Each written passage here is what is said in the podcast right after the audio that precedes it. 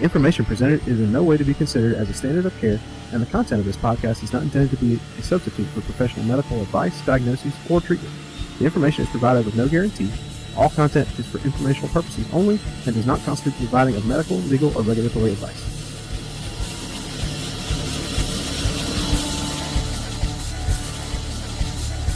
All right, guys, let's work our way into treatment. So, managing these patients with heart failure, what are we actually going to do? A couple of things for me to basically think about this, just kind of wrapping it up. You're trying to reduce oxygen demand so the heart's not working any harder and the cardiac workload, trying to knock it out a little bit down. And then again, we've mentioned it a couple times. Make sure they don't have an initial insult or limit that initial insult. If it's sepsis or what other kind of thing may be going on, or treat the underlying cause. So you mentioned antibiotics earlier, getting early, being early and proactive with those, those kinds of things to kind of make sure you're knocking out anything else to mitigate the heart failure. Make sure you're not continuing down downward spiral. So, from an EM side of the street and basic management, um, whether you're an EMT, paramedic, nurse, LPN, what have you, once you assess your patient, you figure out, hey, we got a problem, working down that treatment algorithm Oxygen, do they need it? For y'all's indications for oxygen, it's not always needed. That's some, a common misconception. Hey, they have heart failure. They always need a whole bunch of oxygen. They need high flow or they need BiPAP. They automatically need it. Sometimes these patients, they live with a SAT of 90, 90 or 91, and we're okay with that because that's where they live. You put them too much, you throw them, they have COPD as well or something else. You may tip them off the edge or something. Where do they normally live? Try to figure out, hey, what does this patient normally look like? Do they normally have a, hey, they have this wonderful this is like rare, but they have that wonderful diary that says, "Hey, my SAT today was 91%. My SAT today was 94.5%." Every once in a while, you get those. It's very rare, but they're nice. You can also trend, "Hey, where this patient starts." So normally their SATs are 98, or they last time they went to the doctor and they drew an ABG or whatever, and everything looked like this. And then the last five days, we watched it go from 98, 96, 95, 94. Uh, it tells you a whole lot of things about what the heart's looking at. Again, that trend of vital signs. So oxygen therapies, you've got cannulas. Now we have high flow. Thank you, COVID, for shipping that out to everybody and their mama. CPAP, BiPAP, and intubation if we have to go there. What are y'all's triggers for using high flow and CPAP? I think everybody's pretty comfortable putting somebody on a nasal cannula or a non-rebreather. As far as using high flow in in heart failure, what do y'all think about it? Look at it from a worker breathing. If they're really, really working, we need to get more aggressive and maximize oxygen delivery. Now, you could still argue does this patient need this concentration of oxygen? They may just need high flow from a pressure standpoint as opposed to an oxygenation standpoint, just for the pressure gradient across the lungs from a VQ mismatch uh, perspective. I'm in agreement that I don't think everybody needs this huge concentration of oxygen, but having been there, that pressure helps. it really does. Yeah, and, and Mark said it perfectly. Um, so let's, I'll, I'll do this. We'll paint a picture of a patient that Mark's going to put on BiPAP. So, and, and that we can talk about treatment for. So if you have a 65 year old male, history of heart failure, takes his medications. His, you know, you guys are called in. His family says he hasn't been walking around. You do your, you know, he's sitting up in bed the last few nights. He has PND, meaning he wakes up from sleep short of breath, and now he's just lethargic. You guys go and evaluate him. He's leaning forward, like we talked about on our exam. His extremities are cool. He has a narrow pulse pressure. He has ascites and he's breathing, you know, 30 times a minute. Um, and and this is sitting up, leaning forward, and you know he looks bad. You know, this is um, you have a chest X-ray that confirms, you know, a lot of significant pulmonary edema. This is where some PEEP is is vital. You know, BiPAP, um, if available, is, is is a great tool, and even you know, a high flow gives you a some certain amount of PEEP. But that that positive pressure can really help um, push some of the fluid off of the lungs and create a more favorable pressure gradient, like you mentioned, for oxygenation and to just provide the patient with more comfort. Um, one caveat is RV failure. And I know you all know this well, but in a patient with, you know, you, let's say you throw the probe on, the LV is underfilled, it's small, and you have a blown open RV, you know, intubation can be extremely uh, dangerous because when this patient gets um, all of that positive pressure, whether that be from you know excessive BiPAP or intubation, um, that RV is going to struggle more fighting against such a high pressure. And so we definitely in patients with RV failure want to be careful with you know with our PEEP. We want to have lower pressures with LV failure. Just like you said, that pressure gradient is extremely helpful. Um, and then agree with everything else. You know we don't I don't, you know, oxygen doesn't need to be a prophylactic measure. If they're satting fine and they look comfortable, probably it's it's not going to be your your cure. Um, but definitely hypoxic, work of breathing is through the window, and they got pulmonary uh, edema. Then BiPAP is a great tool. That that positive pressure can can definitely help the patient out right off the bat. And the we have seen a lot of RV failure that may live in a little bit of RV failure every day that within the past two years with COVID, um, we saw a lot of earlier intubated patients than we normally did. And you really, really had to work hard with the ventilator to make it work. And we used gallons and gallons of Milrinone trying to dilate these folks back out mm-hmm. to get some of that flow from the right side I remember, I think I've seen more in the past two years of RV, intubated RV failure. And I think it's secondary to people jumping on stuff earlier in the whole COVID thing. Um, for years, the traditional thing typically was huge LV failure that would wind up intubated. And in this case, how many of these patients were actually COVID or not. I think it was more RV issues slash RV on top of COPD. But we saw a lot of that and where these people did not improve after their initial intubation. You know, we would get there and well, we intubated them and they got worse. Exactly the picture you just painted of, okay, now we need to manage these pressures better, um, both from a ventilatory standpoint and from a cardiac output, um, pulmonary vasodilation. Yeah, and that's standpoint. that's if you got to see them there. You know, the other thing with these patients with bad RV failure is induction. You know, how do, how do you induce them? That's it's extremely dangerous. You you want to have some kind of push dose pressors or pressors and fluids available to you in case they become extremely hypotensive and start to start to you know things start to go downhill then a, a pressor you know and you want to be prepared for that from the front end not not be reactive to it and just some little differentiate between left and right some some little subtle cues again most common cause of right heart failure is usually left but do they have JVD? Do they have all that ascites or all that hepatojugular reflex stuff?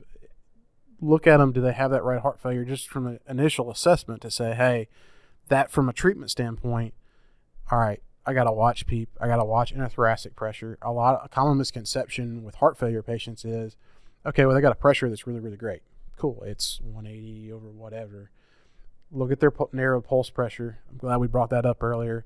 If their narrow pulse pressure is really low, so if it's okay, great, they have blood pressure 180 over 130 or you know something that's super high, okay, great. They don't have a really good cardiac output. The intrathoracic pressure, it doesn't just push on their IVC; it pushes on their heart too, and so they can't contract and expand like they normally would. You worry about those patients, especially RV failure. You're pushing on that right ventricle, you just knock their cardiac output down. Getting back to our example with BiPAP, be mindful, even on BiPAP or CPAP, if you don't have BiPAP available to you, be mindful of hey, if this patient was in right heart failure, what kind of preemptive steps can I take? So, do they have an IV or an IO or whatever you have access to them where they can get some fluids? Push dose pressors. Always in the back of your mind. I know we do it as resuscitationists. We do it very commonly. Hey, what's my epi? What's my vaso? What's you know if you're going to use levo or neo or what, whatever it is in the back of my head, I can you know most of us have it memorized, but all right, what am I going to use? What's the best pressor for this patient? Especially on what kind of situation you present with. For BiPAP and CPAP, real quick before we get to the intubated patient stuff, as far as pressures and PEEP, if you've got a blood pressure that'll tolerate it, for Mark, what do you start with as far as your pressures? What do you try to put somebody on? I know there's no generic. Every every vent, me and you have talked this to death Oh, yeah. in the office, but every patient's different. They're all tailored. If you got somebody that's an exacerbation, they've got a good map, and you're okay with it. What do you start with? I would like to see a peep around 10 and then base your driving pressure on what they look like and kind of go up till you figure out where you're at.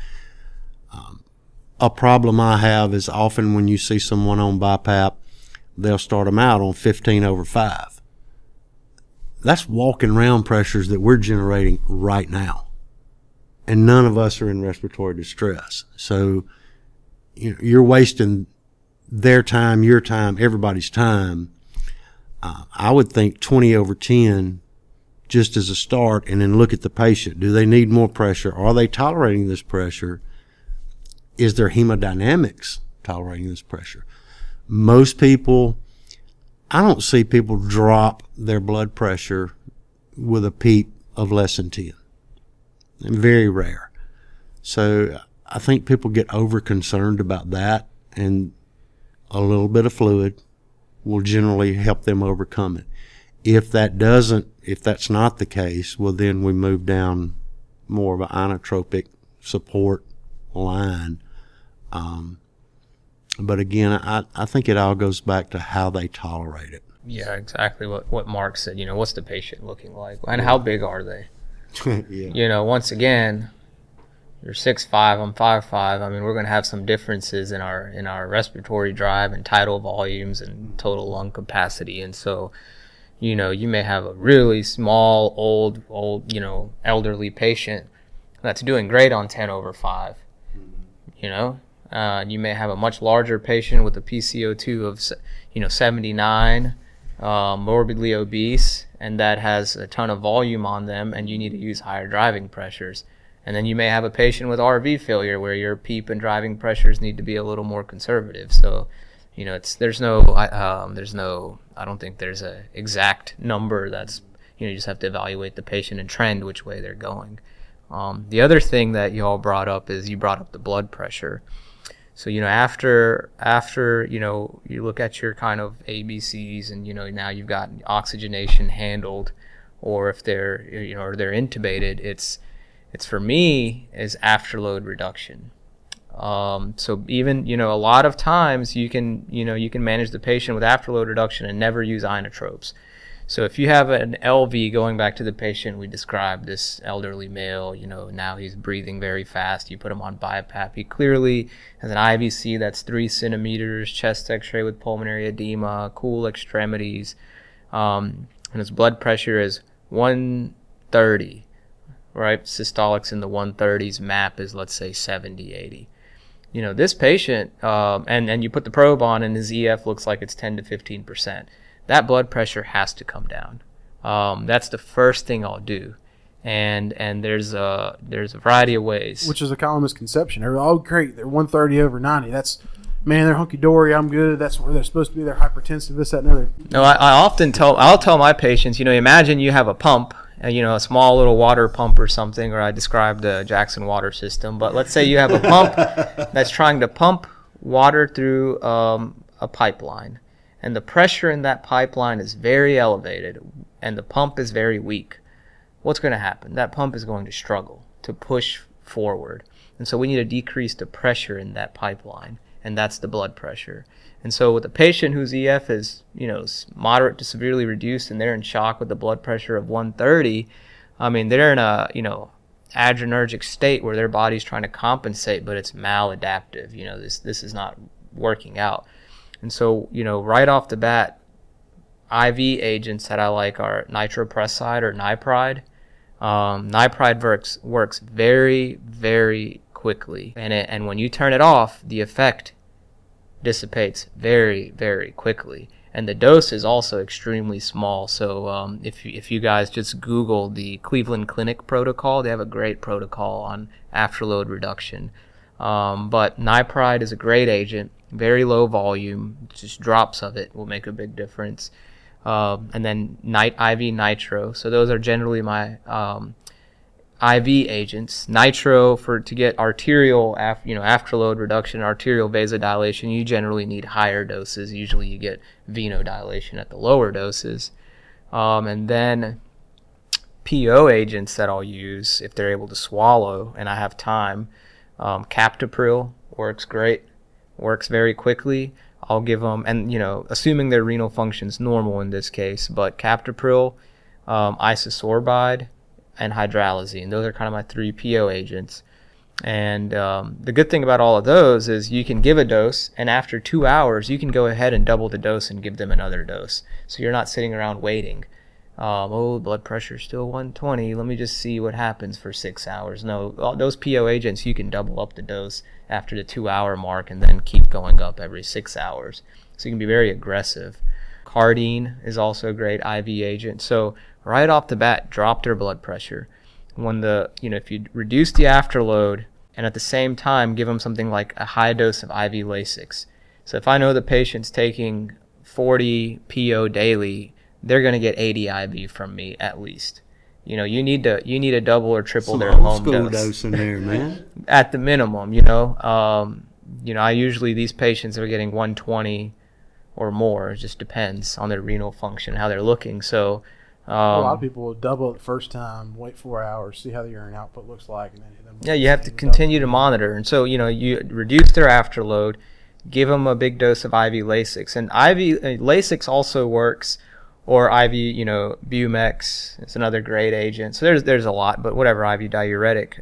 Lasix furosemide also works in the in the lungs, and it'll help alleviate a lot of the symptoms patients are having. So when you give an IV dose of Lasix and the patient feels better, you're like, how'd that happen? Well, it also um, has receptors in the lungs that it works on. And so you'll notice with just the afterload reduction and the IV Lasix, they're gonna their renal perfusion pressure will improve, and they will 90% of the time the patient will have significant urine output, and their labs will start heading in the right direction just from dropping the blood pressure. You know, I still try to maintain a map of 65, but I'll have a systolic that was 130, 140, 150 a few minutes ago, and I'll drop it down to 90 systolic. Um, patient's mentating fine. All right, I'll drop the systolic. Map is still good. You've heard me Give say them that before, haven't you? I and think, boom. I think I've said it. a few Um, and and you'll, I mean, just give them an hour on that BiPAP. I've, you know, just uh, I think uh, just recently, you know, we had we were teaching some students. We had a patient come in, sitting upright, morbidly obese male. PCO2 was 90. Um, lactate was elevated. He was in LV failure. His blood pressure was super high, and everybody's like, "Let's intubate." I was like, "Let's." I was, I was saying, let me stop you right there. That's that's a patient that a lot of people, whether you're listening or not, I've seen it over the years. Tube them immediate, Yes. like, hey, Yeah, let's knee just jerk. drop Yeah. knee jerk without even looking at anything else. The patient, you just talked about numbers alone and their size, and they just said, okay, cool, they're automatically getting intubated. Don't even try them on BiPAP. Don't try nothing else. Well, and if they've got a CO2 of 90 and they're conversing with you and making sense, they live there. Yeah. you Again, know? don't focus on the number. But I want I want everybody to do one thing for me. I want you to hit rewind and go back to when he said a blood pressure of 130 over 80 and in shock. And anybody that knows me has heard me say over the years for y- a million times, blood pressure does not define perfusion. And I mean, he just nailed it. Sorry, keep, keep I going know, with so- story. so And I think it's funny you talk about the Captopril, and I remember years ago, like we were talking off camera, the before cath labs were interventional and before they were first line therapy. Your aggressive cardiologist, STEMI came in, we gave TPA and we gave Captopril, and every one of them would tell us, hang nitro, whatever. These people would be MI verging on moving towards cardiogenic shock, like your your class B, mm-hmm. right? And give captopril, hang nitro.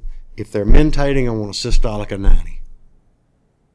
And I mean, you- you basically just drug these folks out and rewrote their orders in what you just said. Yeah, I mean, it, it, it makes a big difference. And this, this, this patient, you know, I was like, guys, just, you know, the room was full of 30 people, everyone's ready to intubate.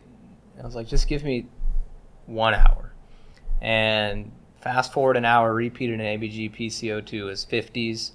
The patient's blood pressure is in, I think, 85 to 90 systolic, a liter of urine output, and he's already laying back on the pillow on BiPAP now. So, you know, we recognize his work of breathing is is is elevated, so we put him on BiPAP. He had pulmonary edema, so you know that's helping that process.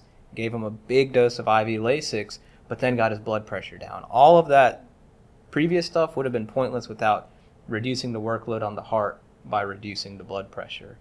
Um, and uh, the other big thing is don't you know the heart rate is a compensatory mechanism so these patients may have a heart rate of 130.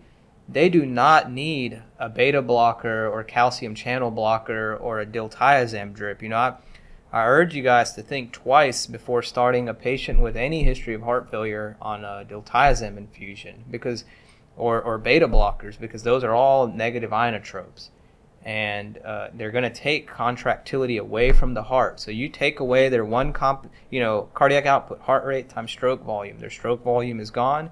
Their heart rate is up because they're trying to maintain.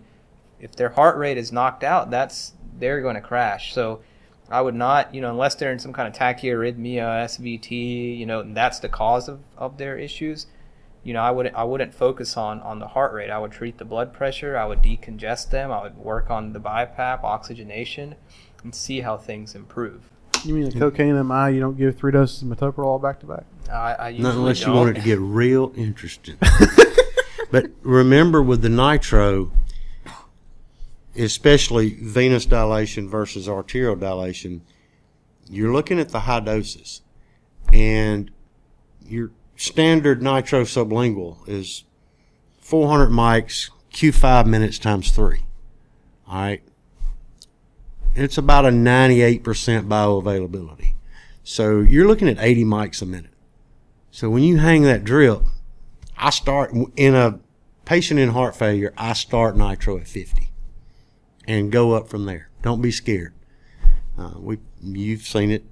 They're in heart failure and we got them on nitro at five mics. Great.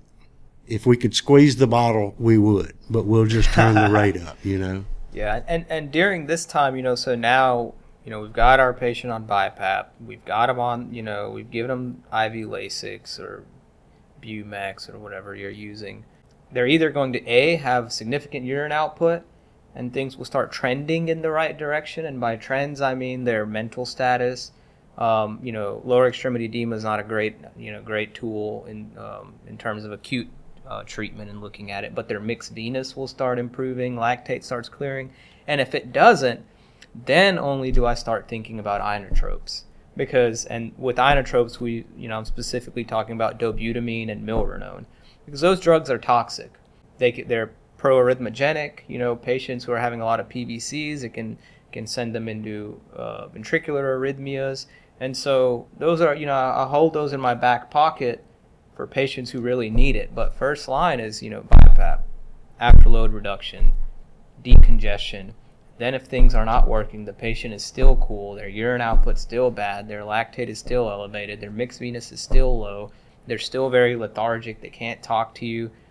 Then I start thinking about um, IV inotropes.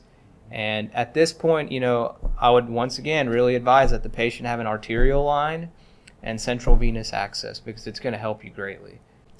Now, with with inotropes, there's there's nuances to both of them. Um, dobutamine is a beta agonist, so it's going to help the heart pump harder. You know, I usually start at a dose of five micrograms per kilogram per minute and go up from there up to 10 i've seen patients you know i've you know we moonlight around i've seen patients on very high doses and high doses of these inotropes can actually cause vasoplegia or more hypotension as they start building up. Um, so you know i usually start at five. I work on getting the blood pressure down if i can and i'll go from there. With milrinone it it will reduce blood pressure it will also help, you know, reduce pulmonary pressures to some degree. So if they have RV failure, it's a great drug. But you know, you have to be careful in renal dysfunction.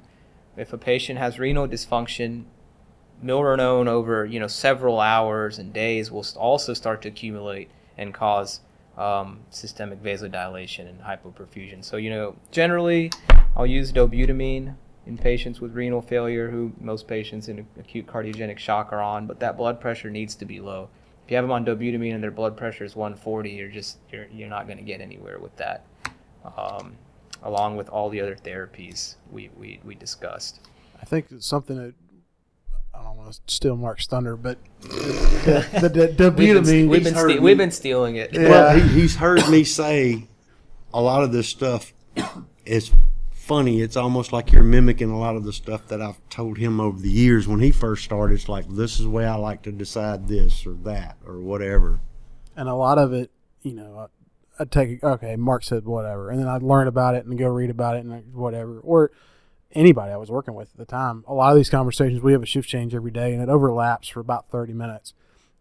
I usually get to work early, so it's a little bit longer, but those thirty minute conversations at shift brief we have, you know, whether it in any air care basis, they're some of the best learning opportunities I've ever had, and it's because you have four people that are truly like minded for the most part, but have different experiences and different understandings dobutamine for me, that's uh, very fortunate. One of the places I used to work had all those drugs.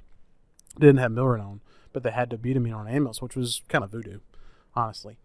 Dobutamine, I want to caution everybody with, it will throw somebody into VTAC, especially when, when you start talking about pressors and inotropes together, especially. Caution people, anecdotally for me, I like exactly how you said dobutamine. Don't start it out high. Some people are like, hey, I want to there's a couple of mindsets when you talk about inotropes and pressors. Do I want to establish perfusion and back off? Or do I want to kind of ease my way into it? Or depending on what the patient presentation is. A lot of the times, I'm a very proactive clinician, a lot, and I will establish perfusion and back off. Dobutamine and milrinone are sometimes those the way those patients presents. Start off a little bit lower and then work my way up because you don't know how they're going to react. A, and if they've got a ticked off heart, uh, we've seen uh, me and Mark have walked in the door when I see you. I remember it to this day. Patients having runs of VTAC, nobody recognizing it, and they had just started dobutamine in like 30 minutes before. I'm, I'm a big established perfusion and back off, but I'm with you. Dobutamine, milrinone, nipride, those are three drugs that I'm very familiar with drugs, but those are three that I'm legitimately scared of. Now, that being said, if I have a patient in heart failure and I need heart rate support, I will lean towards dobutamine. If I have a patient in heart failure and I'm I'm thinking uh, dilation is where I'm going, I like milrinone better. And I think a lot of that is anecdotal, experiential, whatever you want to call it, from arith- arrhythmogenicity from the dobutamine as opposed to the milrinone. Now that being said, it's been a long time since I've took took care of someone who's been on milrinone for a while, mm-hmm. so I can't chime in on that side of it. But I have picked up a lot that are on have been on dobutamine for a while, and it's the same thing. They're a bunch of PVCs, and this is another area where your art line is just very beneficial. You see perfusion, perfusion, perfusion, big, huge beat, nothing, perfusion, perfusion. And the less ectopy, you don't want to knock a heart rate out because that's their compensatory mechanism. But if their heart rate is, let's say 130, 140, and 30 to 40 of those are premature beats, then their perfusion rate is 100 so I'm I'm not interested in that. I'm interested in addressing it a different mechanism. But yeah, don't take the heart rate out. People will often get wrapped around the axle on the heart rate and want to address that. Occasionally the heart rate is the issue producing heart failure. It definitely can do it, but I think most of the heart failure we see the heart it's not heart rate induced, it's a heart rate compensatory side to yeah. it And, and and then kind of just going on on the other side of the spectrum is, let's say you have a patient with an EF of, you know, severely reduced ejection fraction, same clinical picture. We got them where we have them, but their blood pressure is 80 to be, start with, and you know that inotropes are now your only option. Well, in that case, I really like to have a, um, I like to use vaso. Um, you know, it's not going to make them excessively tachycardic, and I'll like to kind of pair vaso with one of the inotropes. So I'll start vaso at 0.04 and then have either dobutamine or milrinone because that gives these patients need blood pressure Right. while you decongest them because that Frank Starling curve has shifted so far the wrong direction that now we need to get some volume off so the heart's you know not stretched out before they can get good perfusion. In that case, I'll use vaso and one of the inotropes. It can be very helpful in that situation. I think a lot of people also you mentioned vaso. Sometimes in the acute world they don't have vaso; it's hard to come by, or they can't get it, or you're dealing with somebody that's got that systolic of 80 and their their diastolic's in the tank, and you're really worried. Hey, this is a peri-arrest kind of situation. I'm going to have to put them on BiPAP or intubate them or whatever because they're oxygen demand. They showed up with a systolic of 80. There's nothing saying if they're not profoundly tachycardic, you can't epi. Everybody's got low dose epi. When I say low dose, I mean like real low dose, like one or two to five mics a minute kind of low dose. And then, or you can use Levo. Levo is not near as tachycardic, doesn't have near as much of that beta 1 effect, um, but can buy you time until you get those drugs on board. To Yeah, and, and epi, you know, epi has inotropic effect, so so it'll it'll, it'll help um, in those situations. Well, I, I think a tertiary arm of it is if you think of it in the low dose, uh, the way I was originally taught, the real low dose epi is your bronchodilatory epi. And we need the bronchodilation also. So if you think of it in that dosage, then by all means it's going to help. the 20 mics IV push is probably something you want to, or 100 mics IV push is what you want to stay away from. Just start low dose infusion, let it kind of kick on board, get working, buy that vaso some time to really start yeah, getting and, and hopefully by you know at this point, you know, a lot of our audience is rural Mississippi and great clinicians out there with limited um, access. Hopefully at this point, you know, we've recognized a patient that's sick. You started them on afterload reduction. You got them on BiPAP. And you're starting inotropes. This is when you know transfer is is is um is is, is a process. be very mindful in an awake patient, uh, epi especially, but any of the inotropes can cause significant nausea. So just just be aware. You've already got somebody who's teetering on the edge. Do you really want that person puking? You know, go ahead and treat. If you know you're going to go down this inotropic pathway, give them a little Zofran, a little Dramamine, something to help you fight that nausea. And I, I guess what got me thinking is the Milrinone, um, the phosphodiesterase inhibitor, you know, some of the other ones, old ones, theophylline, aminophylline.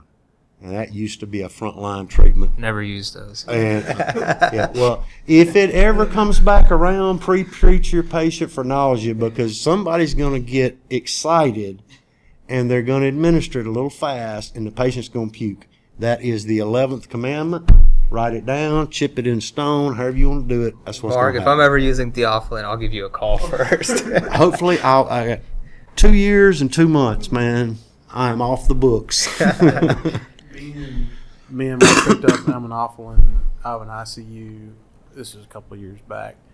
it's the first both- time I'd seen aminophylline in years. Both of us looked at each other like, I know what that drug is. I know what it's used for. Who got it and who mixed it? Because I want to talk to them. Like, because I hadn't seen that one in a while. Man, and that that used to be a huge concern in um, acute exacerbations. Is load them up with it. because everybody was on theater. Load them up with aminophylline, and invariably, using someone was going to be new, and they were going to be excitable, and they were going to give it just a little too quick. Next thing you know, you got an airway patient who's puking. wow. So we've talked about a, a few different things. We talked about inotropes. So I want to talk real quick about the patient that you have to intubate. And we mentioned it before with RV failure is something you worry about. If you're, we talked about induction. Let's talk about induction agents real fast. So, as far as induction agents that you can use, everybody's familiar with all the RSI drugs around the world.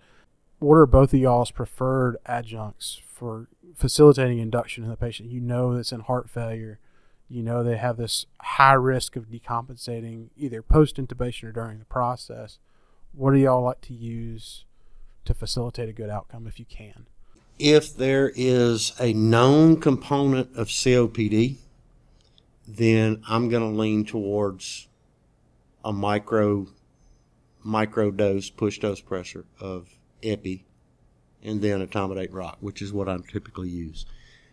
If there's not a known COPD component, um, I like vasopressin. And because it doesn't hit the heart, it hits the vasculature, and it's gone very, very quickly. So if I overdo it, it's gone. If I need to have a lot of afterload reduction, well, that'll give me just enough time to get them intubated. Now it's gone. I don't have to worry about decompensation during the intubation. Now I can address all the issues we've been talking about. Yeah, my my experience is honestly more limited in that situation. I'm spoiled with you guys bringing them in intubated or the or the or the um our you know ER staff or critical care staff um, already taking care of that. But but I've been in the situation a few times, especially during the COVID pandemic, where you know I was in the ICU and dealing with more pulmonary issues, and I'm I, I do, so I'm not an expert in that area. But in those situations, I used a lot of etomidate and would have epi available or Levophed already going, um, and certainly vaso's an option, but but still limited experience there. So I'll let. I would caution folks on I don't know this class or subset of patients, and you know my feelings on this anyway. You know exactly where I'm going. Personally, I hate ketamine. Period. End of discussion. But a lot of folks have moved towards using ketamine in their RSI. And these people are typically catecholamine depleted, and ketamine will bomb them out.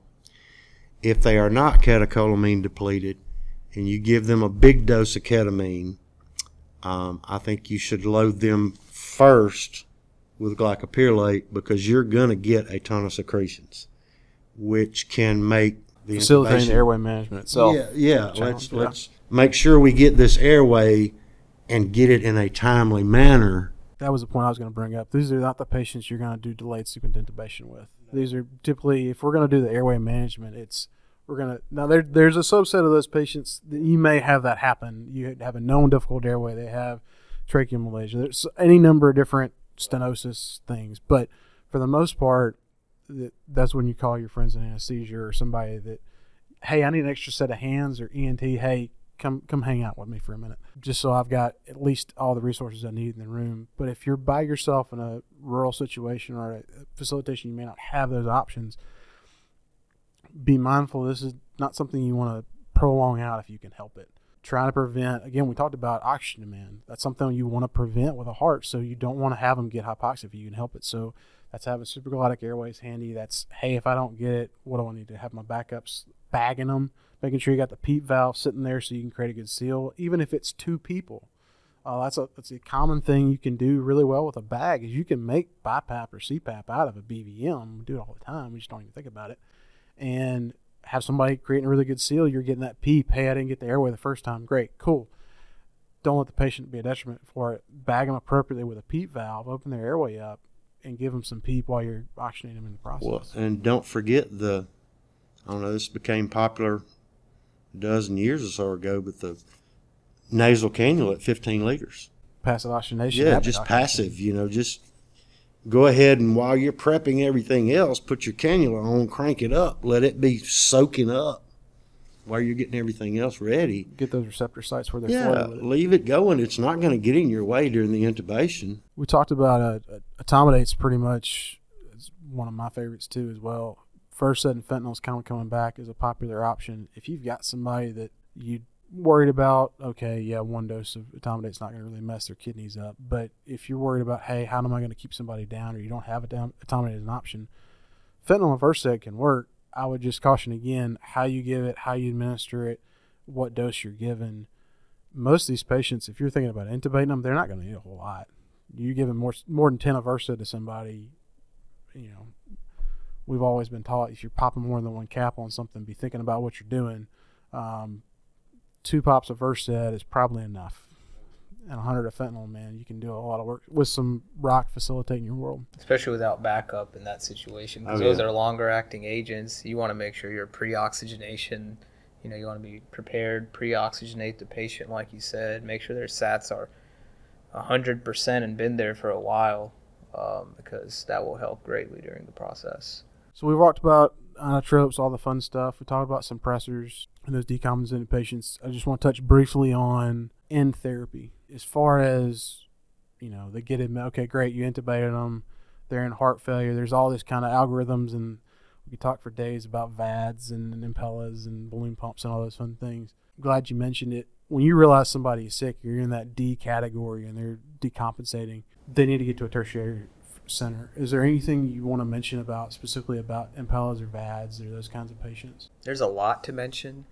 You know, I, I lo- think that's a loaded question, I guess. there is there is a Aren't lot. you doing a fellowship in I, can, I can go on a year at least, yeah. but uh, but you know, get them here early. Get them here early, and a little bit of background on the patient goes a long way. You know, w- we want to have an exit strategy that fits the patient's goals of care and the family's wishes, because there's a variety of options. You know, a they get here, so we can go through a few of the algorithms. They get here, they're on BiPAP or intubated, they're on afterload reduction. You know, you've done a great job with that.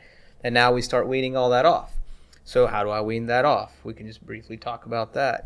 Um, I do not wean off if a patient is on five of five to ten of dobutamine. I don't begin weaning it off if their blood pressure is 120, because they're going to go right back to where they were. I'll slowly up their dose of uh, TID hydralazine or captopril, whatever they're on, and as I get that blood pressure lower, I'll check a mixed venous. Looks good. I'll I'll I'll come off the dobutamine, recheck a lactate and mixed venous. I'll drop the dobutamine lower, and I'll during that whole process, I make sure that their blood pressure is low, heart rate's controlled, so that there's not you know excessive workload on the heart. So that's one way, you know, and then essentially we we go towards you know the outpatient setting and guideline directed medical th- therapy with beta blockers and ARBs or Entresto and SGLT2 inhibitors and all those drugs in the clinic. So that's that's one thing. But you know our sick patients, we want to be able to cannulate them for ECMO early, um, and and recognize those patients that are that are candidates for transplant and LVAD. So you know we're we're starting the shock team here at UMC uh, within the university, and you know the, the goal of that is exactly what we've talked about. Is even within a tertiary care center, how can we get better at early recognition? Because we're not perfect, and um, and so we'll be implementing that. But you know, really, it's is get the patients to us quickly, and you know, let us know a little bit of background, and and you know, that way we can begin the workup for transplant, LVAD, ECMO, and those sorts of things. Um, because the other side of it is, you know, if you don't have an exit strategy, it, it places a lot of distress on the family if a patient's cannulated and there's nowhere to go from that. So we definitely want to select the right patients. Um, um, so that's that's kind of, you know, I just uh, early recognition. That is that's what we need, and, and, and bringing them here. and ask the family their wishes. You know, you not too long ago, we've got a call and go and patients in extremis and we do all this stuff, and then we go out to give the family an update before we leave, and wife is like, "Well, he ne- never wanted all that stuff done." Talk to these folks and figure out what do you want us to do? What do you want him to do?